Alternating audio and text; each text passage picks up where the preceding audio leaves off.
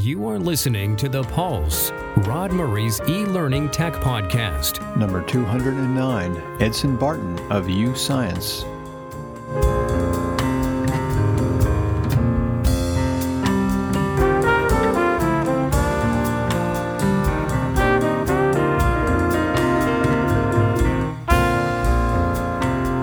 That teaser was from a piece called Loving Hank by the Debbie Porteous Trio.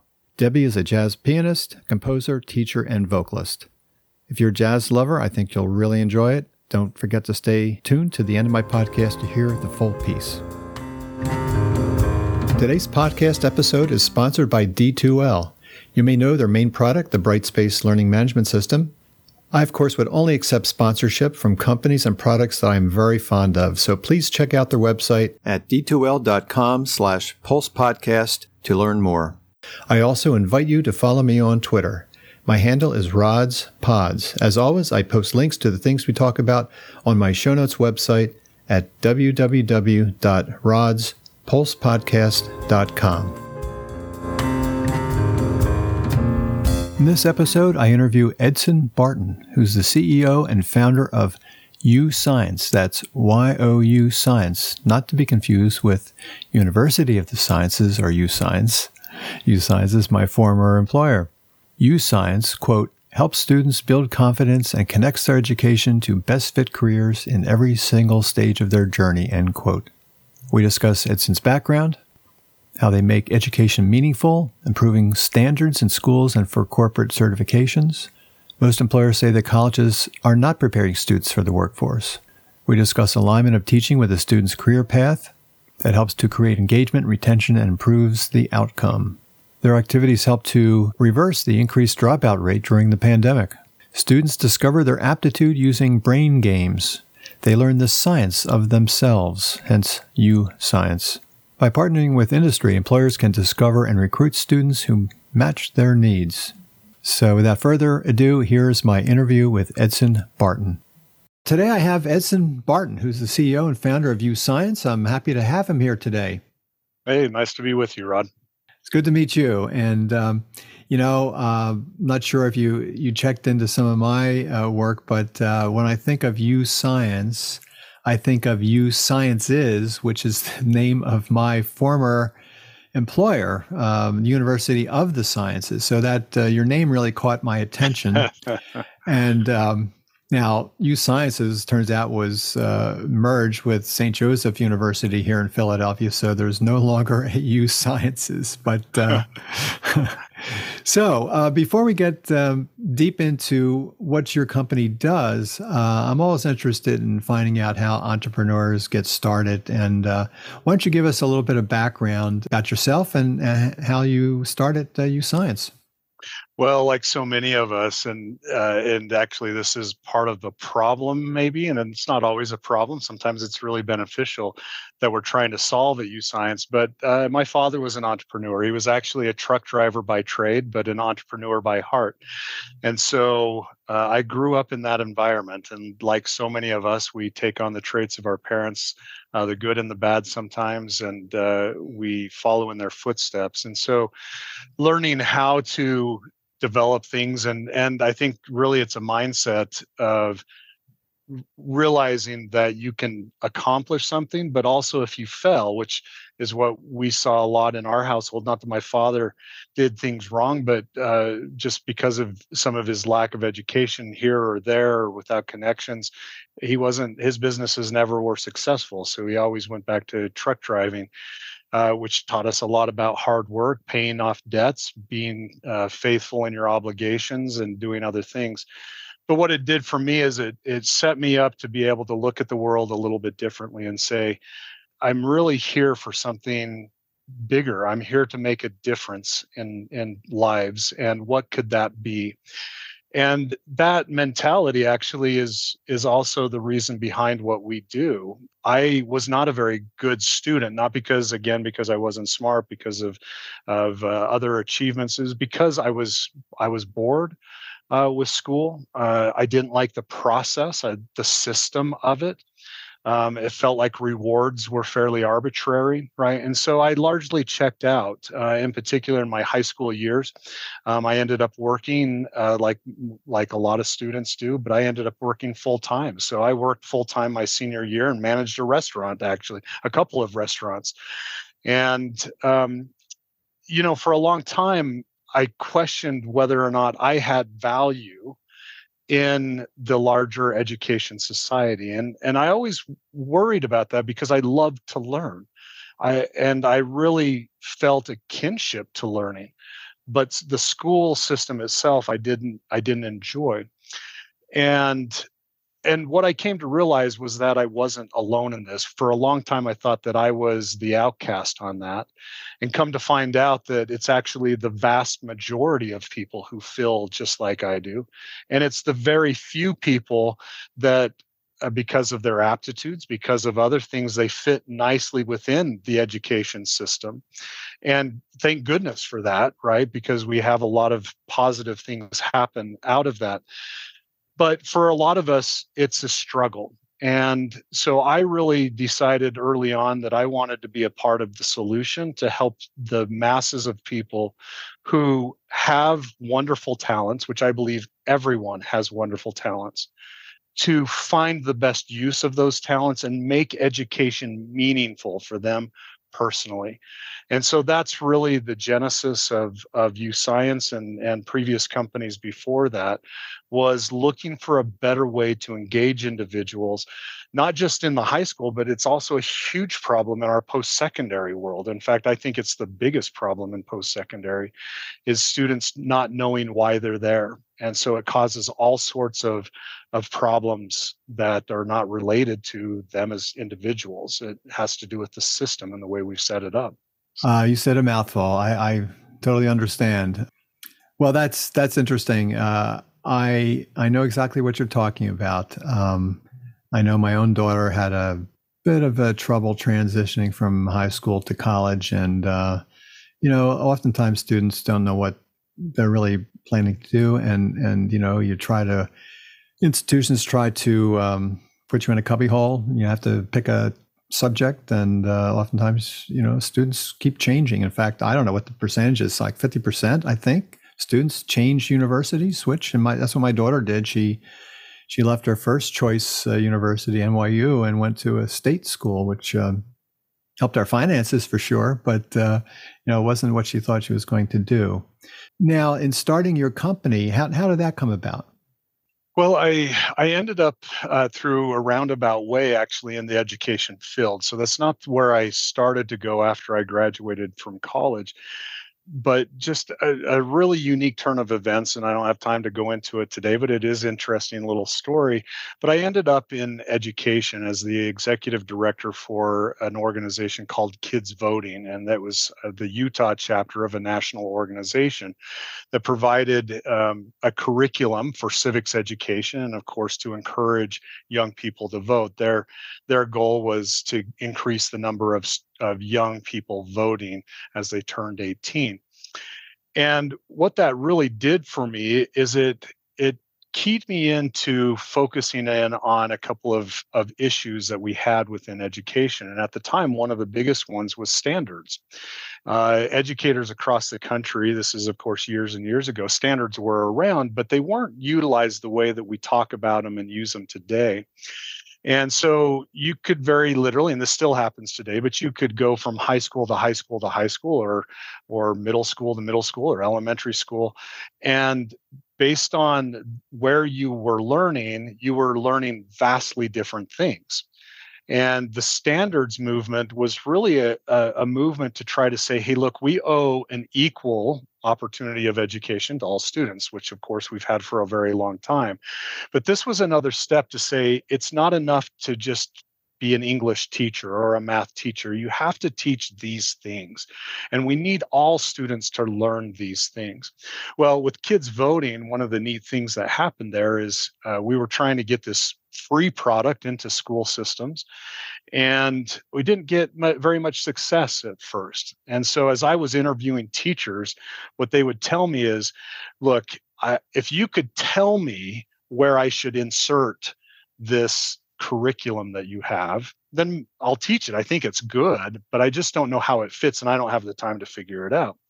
So I took it upon myself very personally to look at every civics education standard, and again, a very loose term at the time, but looking at all of those from kindergarten all the way to 12th grade. And I figured out where to insert uh, our curriculum into what they were teaching and to their standards. And within one year, the, the year prior, we had 3,000 participants in the state of Utah go through a mock election and where they were actually voting on real candidates and things, but it was done at the school level. The very next year, after doing all of that work, it jumped to 30,000 students. And after that, it jumped up to 60,000 students. So huge, huge increases. And what it taught me was the power of investing time at the base root of education. Where do teachers, what do students need to learn and understand? And if we can embed the correct principles there, then we can make huge changes in education uh, throughout the, the com- education community. And so, based on that work, I was recruited uh, to a company called, uh, which now called Certiport, which uh, is a Pearson company at this point. Um, but at that time, it was a small organization. We had a contract with Microsoft to deliver certifications for them throughout the world. And we actually found the same problem. Microsoft was having an issue with very low uh, passing rates of their certifications. And after studying it uh, for just a little bit and having had that prior experience, I identified one of the big problems. Their standards were wrong and and so we worked with microsoft to improve upon their standards and and get those standards out to publishing houses throughout the world. And within a two year period of time we shifted the pass rate from 30% on average up to around the industry standard of certifications around 70% so huge increases worldwide and and satisfaction with the certification and with the process went dramatically up of course and so, what I learned from that is really taking these principles and saying, there's better ways to engage students now. How do we take these principles that we're learning and, and turn it so that we can engage students on a deeper basis? So that's that's how this all started. And I ended up uh, starting my own company, which uh, was ProCert Labs, which is a standards validation and uh, creation company. We worked with state governments and education communities and certification programs worldwide.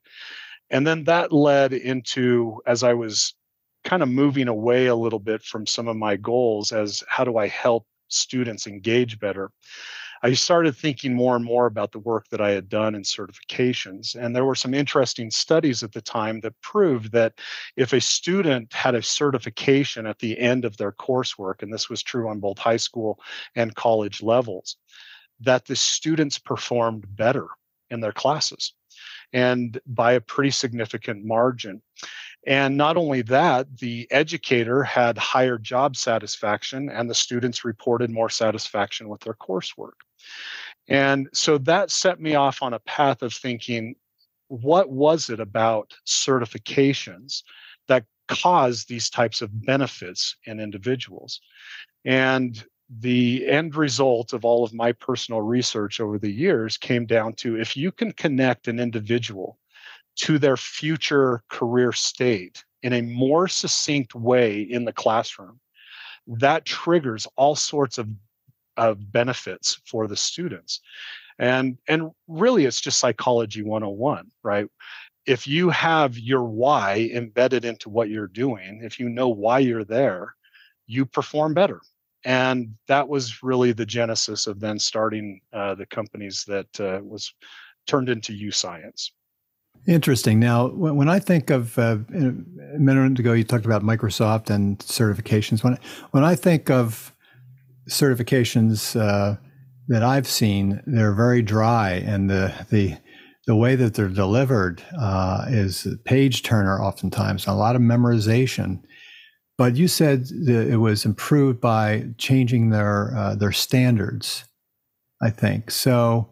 Can you give me an example? What what would that uh, be like in, in the case of, well, school would be better if you can give an example uh, in terms of uh, secondary or post secondary.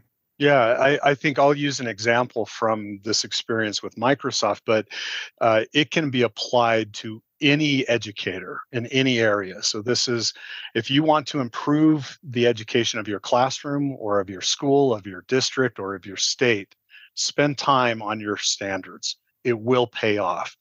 And the one uh, thought here is that you need to give enough detail around what the standard means so that everybody after that, whether that's a teacher, a student, um, uh, textbook uh, creators, or, or curriculum creators, can understand what they're trying to train on. And if that is left in question, then it breaks down all of the the after uh, all of the uh, the consequences of of your education or the effects of your education. So, as an example, early on, uh, the original standards that Microsoft published, for example, said this was for a certification of Microsoft Word, so to become certified on that end user product, and it said something like this: format text. So, two word standard right there, format text. The challenge there, Rod, is how many ways are there to format text? Well, there's thousands of different ways to format text. And so what would happen is here's the base level. I call it the, the foundation level. Standard standards are the foundation. And if you just say format text, well, if I'm a curriculum provider who's creating materials around formatting text, of course you're picking an author who's writing that curriculum and so they're going to they're going to focus on the ways to format text that makes sense to them. Another publisher is going to do it in ways that make sense to them and another one is going to do it in ways that make sense to them and pretty soon you have 40 50 60 different ways of quote unquote formatting text. Well that's not so bad except that each one of those is distinct and every learner that's learning from those different texts or curriculums are learning a different way to do it. So now, as it bubbles up to eventually a, an assessment of some kind, whether that's an in class quiz, whether it's a state proficiency test, or whether it's a certification, this, the question may be around a topic that the student had no idea was even there. And therefore, it's unfair to the student to ask a question about formatting text in a way that they were never prepared for. And so that's a, a, simple example of, of being able to do that. And we see it all across campuses uh, in college all the time. Um, I remember right going into my program, which I, I uh, graduated in communications marketing. But because of the the professors that I selected to teach me compared to some of my peers who went through the same program, we could have graduated from different countries. Our education result was so different. And that's a real problem. So now, when you tr- uh, move that through the system, and now you're a you're a job seeker, and you're an employer, and the employer needs to hire somebody in marketing communications, and and they sit down with me and they say, okay, well, tell me about yourself. And I'm here for my first job, and I say, well, I graduated in marketing communications, and the employer right there says, I don't even care because I just interviewed somebody else that had the same degree and they didn't even know anything that I thought was important about marketing communications. And when you look at the the data from employers, employers will be asked, do you feel like college or high school is preparing our students for the workplace? And the vast majority i mean there's all sorts of studies on this all the time and the and the of course the data points range but upwards of 90% of employers say no i don't believe that colleges and high schools are preparing students for the workforce properly. That's shocking but when you really peel back the the layers there and find out why it's because they don't know how it's not that schools aren't preparing students. I'm i am a believer that our school systems in particular in the united states are some of the very very best in the entire world. I've been all over the world and studied different education systems and ours are fantastic. But what we do a very terrible job of is helping the world understand what we've learned and that goes back down to the standards. If if every student is learning something different then the outcome of that is well nobody knows what anybody learned at that point. Right right. You know it's a little reminiscent to me of uh, i i uh, been in academia for my entire career really and uh, for a number of years i was at a medical school in philadelphia. And uh, and i remember how the curriculum changed. Uh, in fact i also um, helped to edit a, a series of, of, of, books. And originally, in fact, when, when I did the editing, they had a different book for you know pharmacology, biochemistry, physiology, anatomy. And by the time it actually came back, came out, they scrambled it all and they talked about the systems, the heart. So they talked about the heart and they brought in the pharmacology, the physiology, the anatomy, and and it was a much better way to learn because uh, you knew what you why you were learning something. It wasn't you were just you know picking something out in isolation and think, well, why do I need to know that? But when you put it all together, it's you know it sort of reminds me of of, of that, and hopefully. Uh, we still see some of uh, you know in, in my last experience in, in academics I, not not everybody does that and uh, so it's still troublesome i can certainly see how that would affect certainly um, you know how to interpret like you said how to interpret somebody's performance in a given course. Uh, you don't know really what what they learned. Well and if you have a professor of course that has deep knowledge but they've also over the years developed their favorite subject right? They they find their favorites. And so when they get into the classroom if there's not a structured standard set then that professor is going to focus on what they want to teach not necessarily what industry wants them to teach. And so by the time that the students are coming out of, of school they've they've just it's a menagerie of of different learning right? And and employers then and the students are suffering because of that. Exactly you know um, in thinking about uh, what, what i've experienced uh, over the years uh, you know high school teachers have to be certified as a teacher. Of course, in colleges and universities, they they don't. And like you said, you know, I sat in many lectures when I was going through college, uh, and you would hear about uh, this clinician's uh, pet uh, research, and it probably had nothing to do with what he was supposed to be teaching, and let alone uh, you know remembering all of that. Um, so. That also brings up my my mind the the differences that uh, happened when we moved to doing a lot more online because uh, we still did a lot of lecturing face to face. And then my last couple of years, uh, I helped to bring about a, a, brand new online division, and it was totally asynchronous. And the content experts were people in the field doing that work.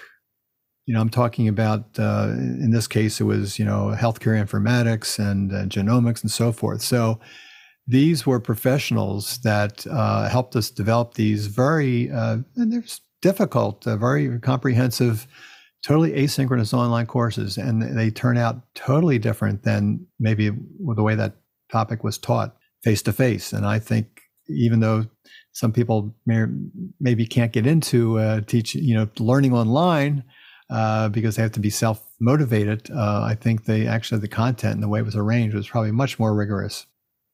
Yeah, well, I think you hit on the key right there, which is the the nature of doing something with a more hands-on approach right and and more interactive.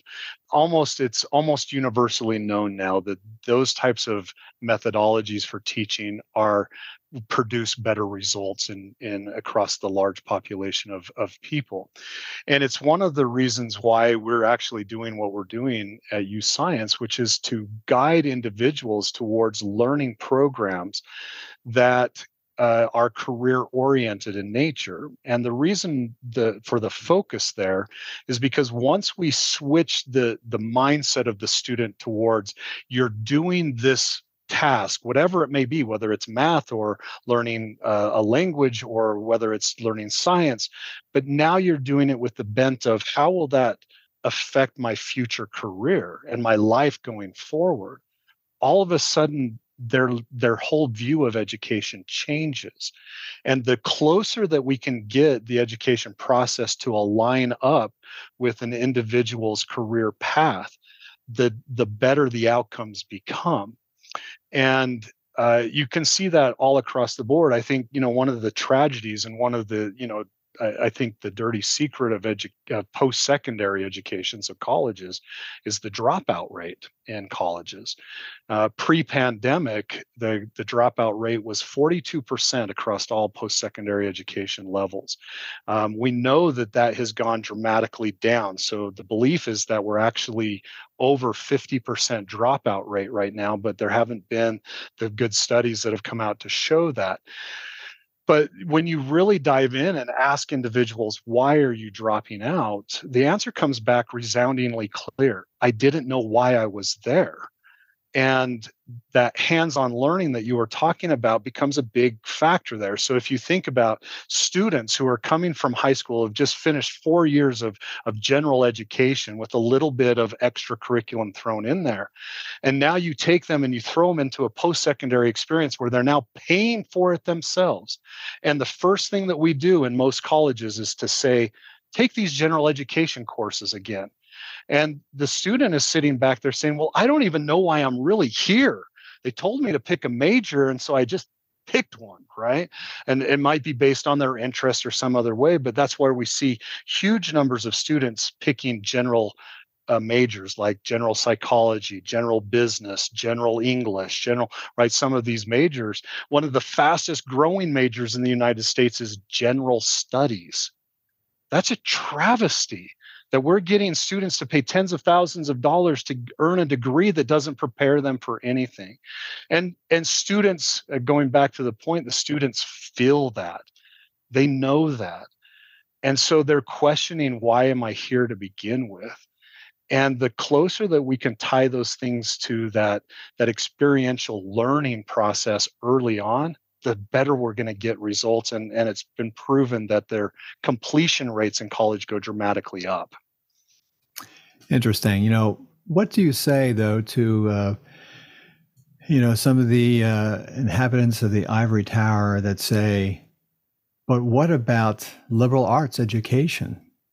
Why can't why isn't that still valued and and why can't you have a general education and still fit into you know into society and and and take a job? Don't you need to have a you know very rounded education?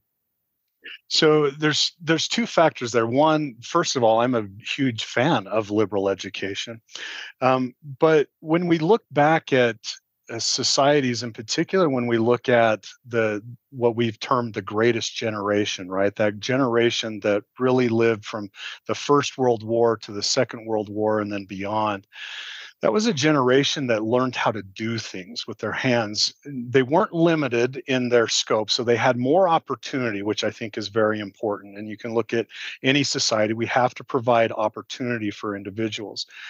But they really jumped into education for purposes. They they were going there to improve their lives to get a better job over the years, we transformed liberal education from helping us move to get better jobs, which liberal education really did back then, right? So if you could become a better thinker, you could then study medicine, you could study law, you could study other things.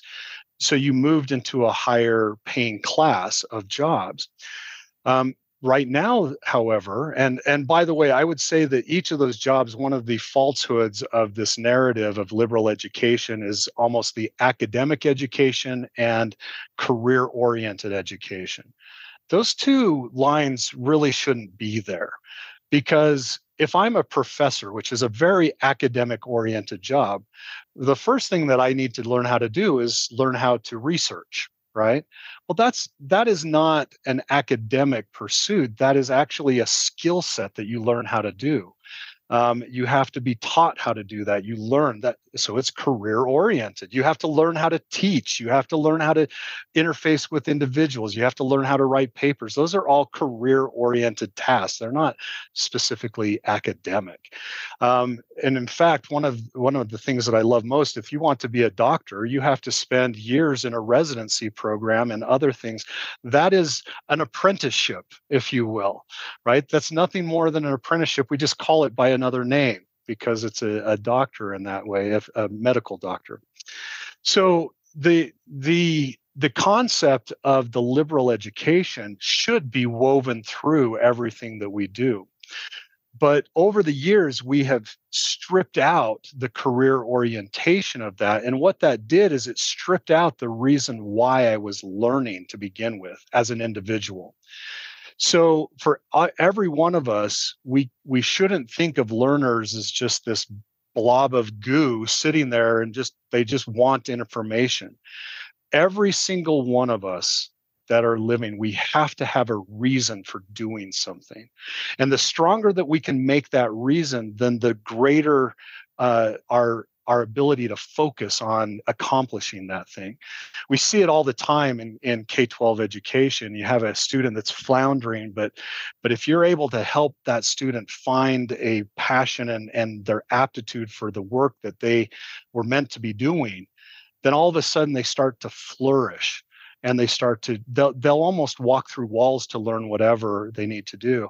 You know we use the example all the time in in uh, the construction industry where you'll find an individual that didn't fit in into you know the school system so they find their way to construction which is the wrong way to do it by the way.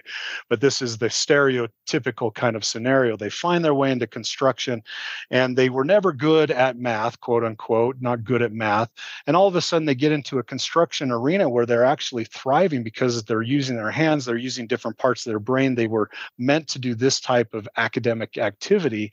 And all of a sudden, they're doing complex math and geometry in ways that they never would have done in, in their school system.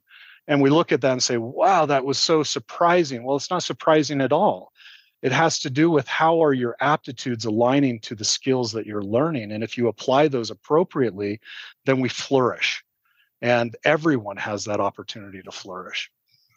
So, uh, we haven't talked much about the science angle. You're you're entitled uh, "YouScience." So, is that because you focus on the sci- scientific disciplines? Um, that's one part of the question. I guess the other is um, walk me through uh, what an engagement looks like with with especially in in higher ed. How how does it work, and what what do you what do you do? Can you sort of outline that for me? Yeah, you bet. Uh, probably a good way to look at it from our namesake is it's the science of you. So not from the uh, kind of the medical field or the health field, but from the psychological field to some degree. And so what we're really trying to do is we have a set of programs that help walk an individual through discovering really who they are. And the base of that is an aptitude assessment. And an aptitude assessment, I'll take a little bit of time there. The uh, aptitude assessment is quite different than an interest survey or a personality survey that most of us have been exposed to uh, uh, quite a bit throughout our careers. And unfortunately, we're giving these interest surveys or personality surveys to students and guiding them towards careers. Well, there's a real problem with that. Um, as an individual, uh, we are really terrible at understanding what we actually like and dislike. Uh, we're not very good at that. And the reason why is because we project mentally what we think we want and what we think other people want. And I say it that way because sometimes it's really not what we want, right? So if I'm in a relationship with my spouse and I know that she likes a certain type of food and she asks, you know, what what do you like or what's your favorite type of food? I have a tendency, depending on the situation that I'm in, to respond differently to that question in different circumstances. So now think of a young person, and this is true in college as well as in high school. You're coming into college and you're asked to pick a major. And the advice that we give a young person at that stage is well, pick something you're interested in. Well, the problem with that is that you can't have an interest in something that you've never been exposed to before. So, what most students pick are general psychology, because I've been exposed. I'm interested in my own self, uh, general uh, health care, so nursing, right, that type of line, uh, general English classes because of that, or uh, the arts. We have huge numbers of students joining the arts. Well, part of the problem there is that's not what the economy needs. The economy doesn't need all of those people. We need some of those people, but we don't need everybody going there. So when a student is asked that, or an individual is asked that, what do you think you want to do? We're pretty poor judges of that. So an and an interest survey, by the way, or a personality survey, they'll they'll ask questions like this, and they're very valid surveys. They're just not valid. It's like a tool. You don't use a hammer to drill in a screw, right? You you use different tools to be able to do that. You use a screwdriver to drill in a screw. Um, so these different tools are set up for different things. And an interest survey will ask questions like, do you like building uh, cabinets or do you like uh, computing on software? Well, now let's think about just that one example. And there's, you know, we'll ask all sorts of these types of questions. Well, if I'm a student and I've never been exposed to building cabinets before, how am I supposed to respond to that? I have no idea.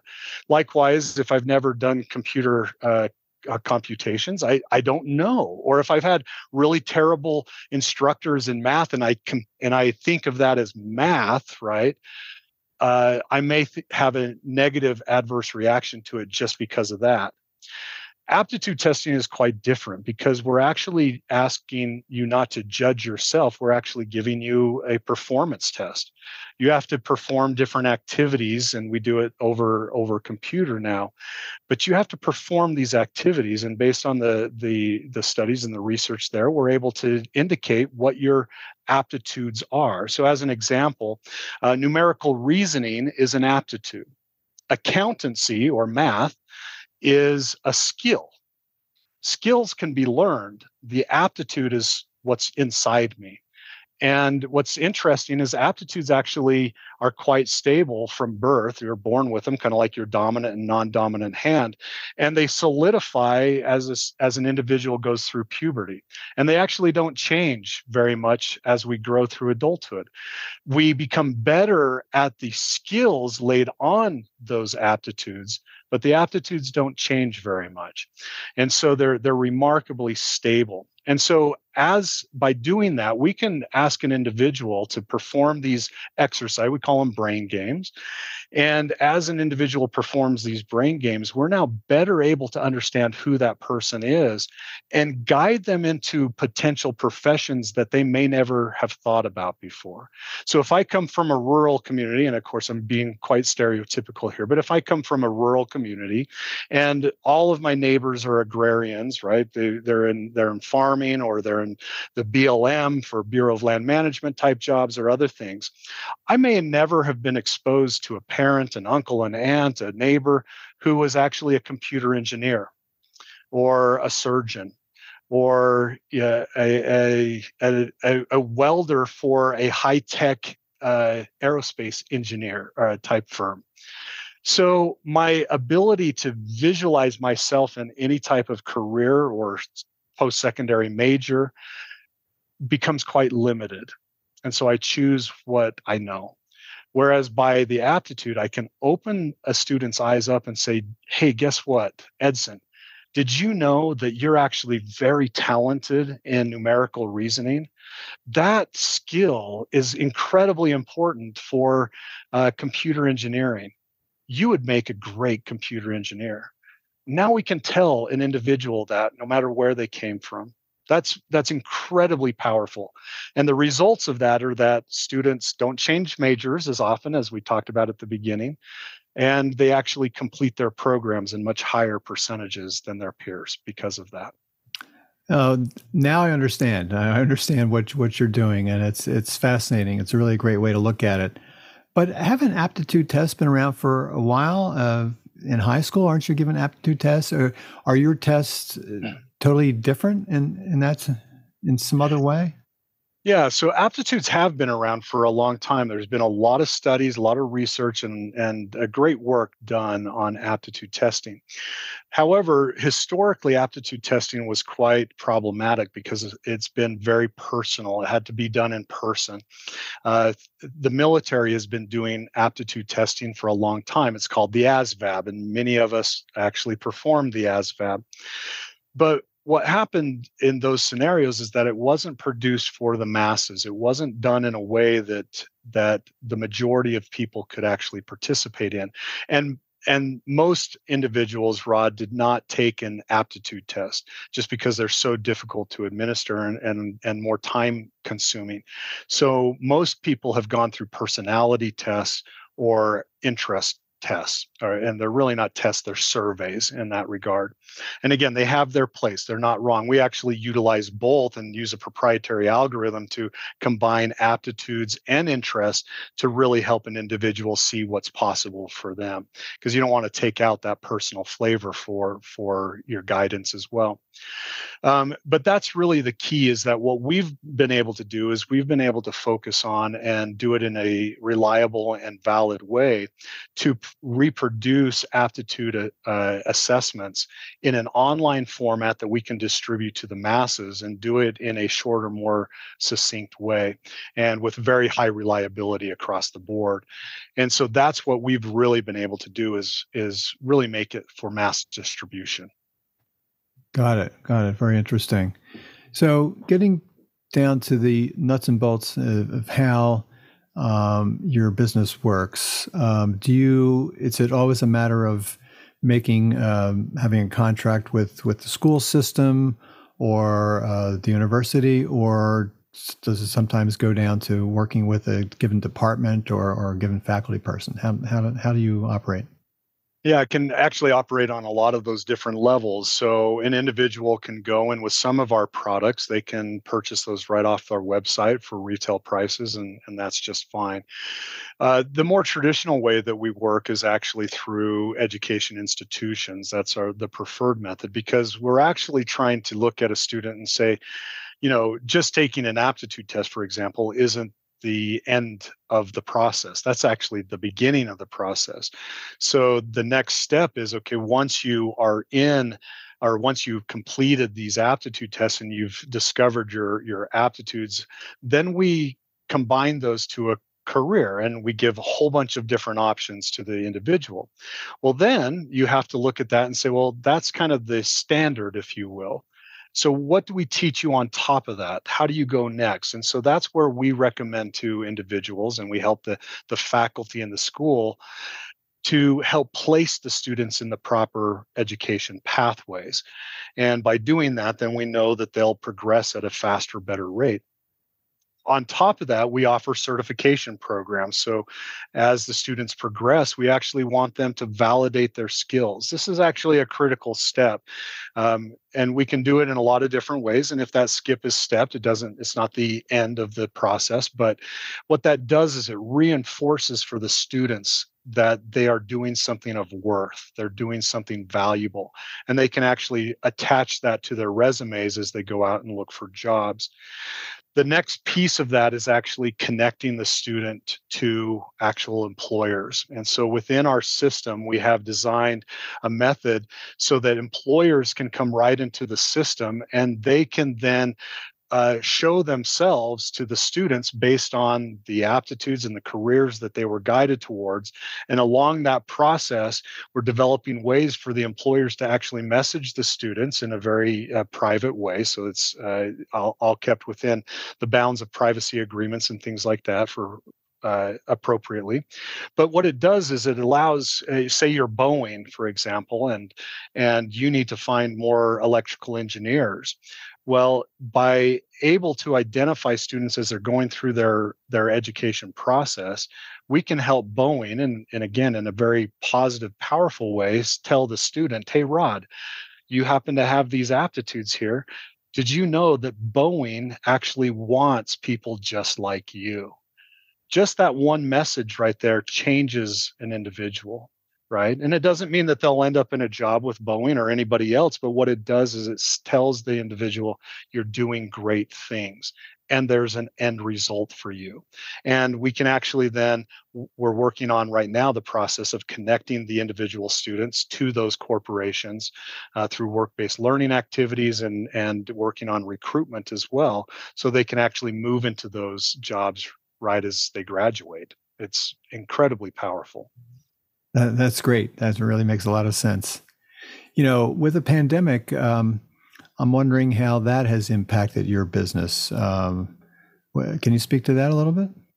Yeah, it's actually uh, been, uh, I wouldn't say great for the business, but in the ways that individuals have been looking at their lives in a different way. So uh, as the pandemic progressed, we saw the great resignation happen, which was a very odd thing for economists to look at, right? Here's this worldwide pandemic that's shaking up every industry, making jobs more questionable. And yet we're seeing people quit from their jobs, right? And as you looked at the the studies and the research that's been done there, it actually translated to the exact same problem.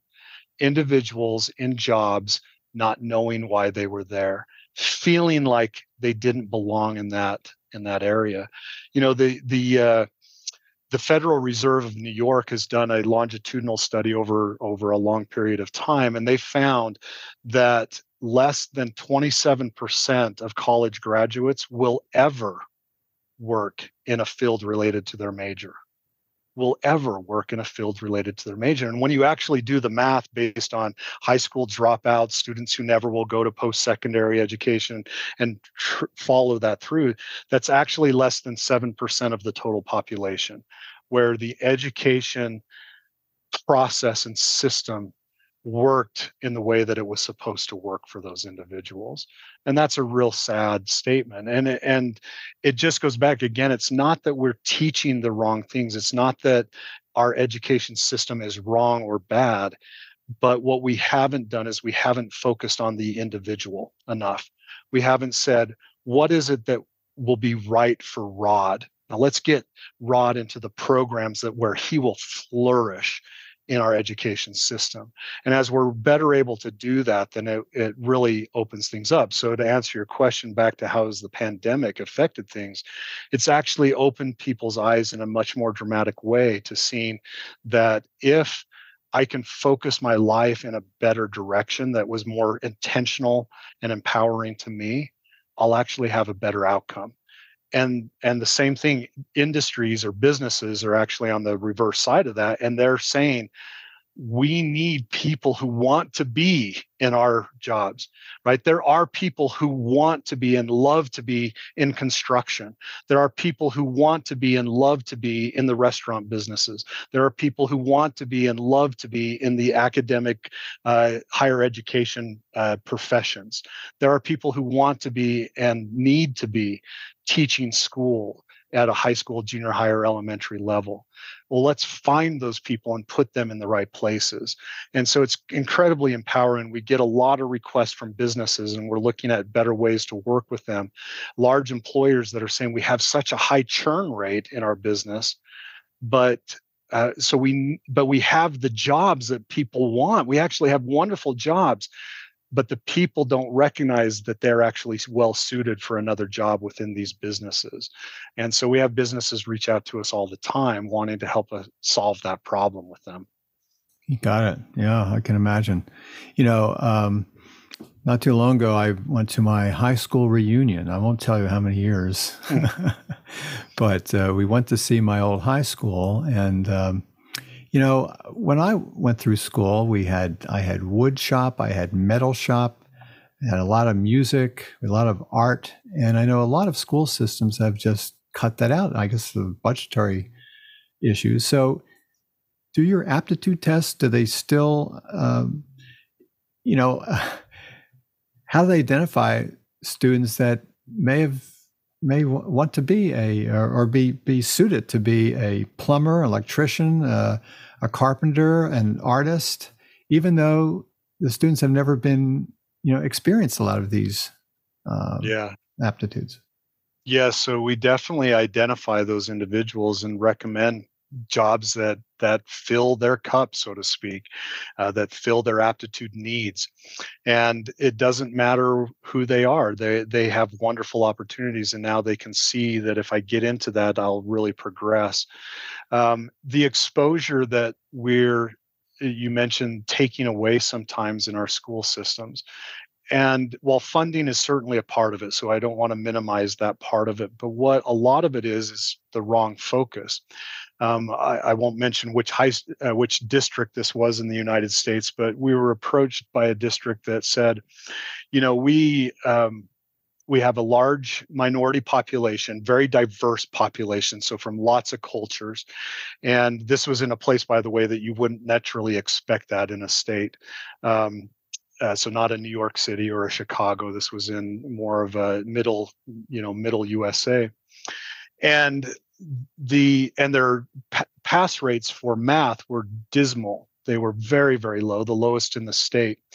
And their board was considering uh, to improve that, adding an, another required year of math. Well, now think about this. We have math stu- we have students who are already required to take three required years of math. And now you're telling failing math students that they need to take another year of math. And what we know in that regard, and this again is, is applicable to higher education as it is to secondary education, that if a student, if we can find a, if we can help a student get into three uh, classes of career oriented classes. We call that a concentrator status under federal laws. But if we can help a student get into three career oriented classes, across the United States, graduation rates in high school jump 15 percentage points across all students. For students, uh, for African American students, it jumps about 20 percentage points. For uh, Native Americans, it jumps almost 25 percentage points graduation rates. One of my favorite data points in that set is if you're an English as a second language learner, so you don't even understand the language fully in the school system, it jumps almost 30 percentage points for those students. So, if we're wanting to change the economies of our communities, if we're wanting to change families' lives, if we're really wanting to change who we are as Americans, this is a great way to do that.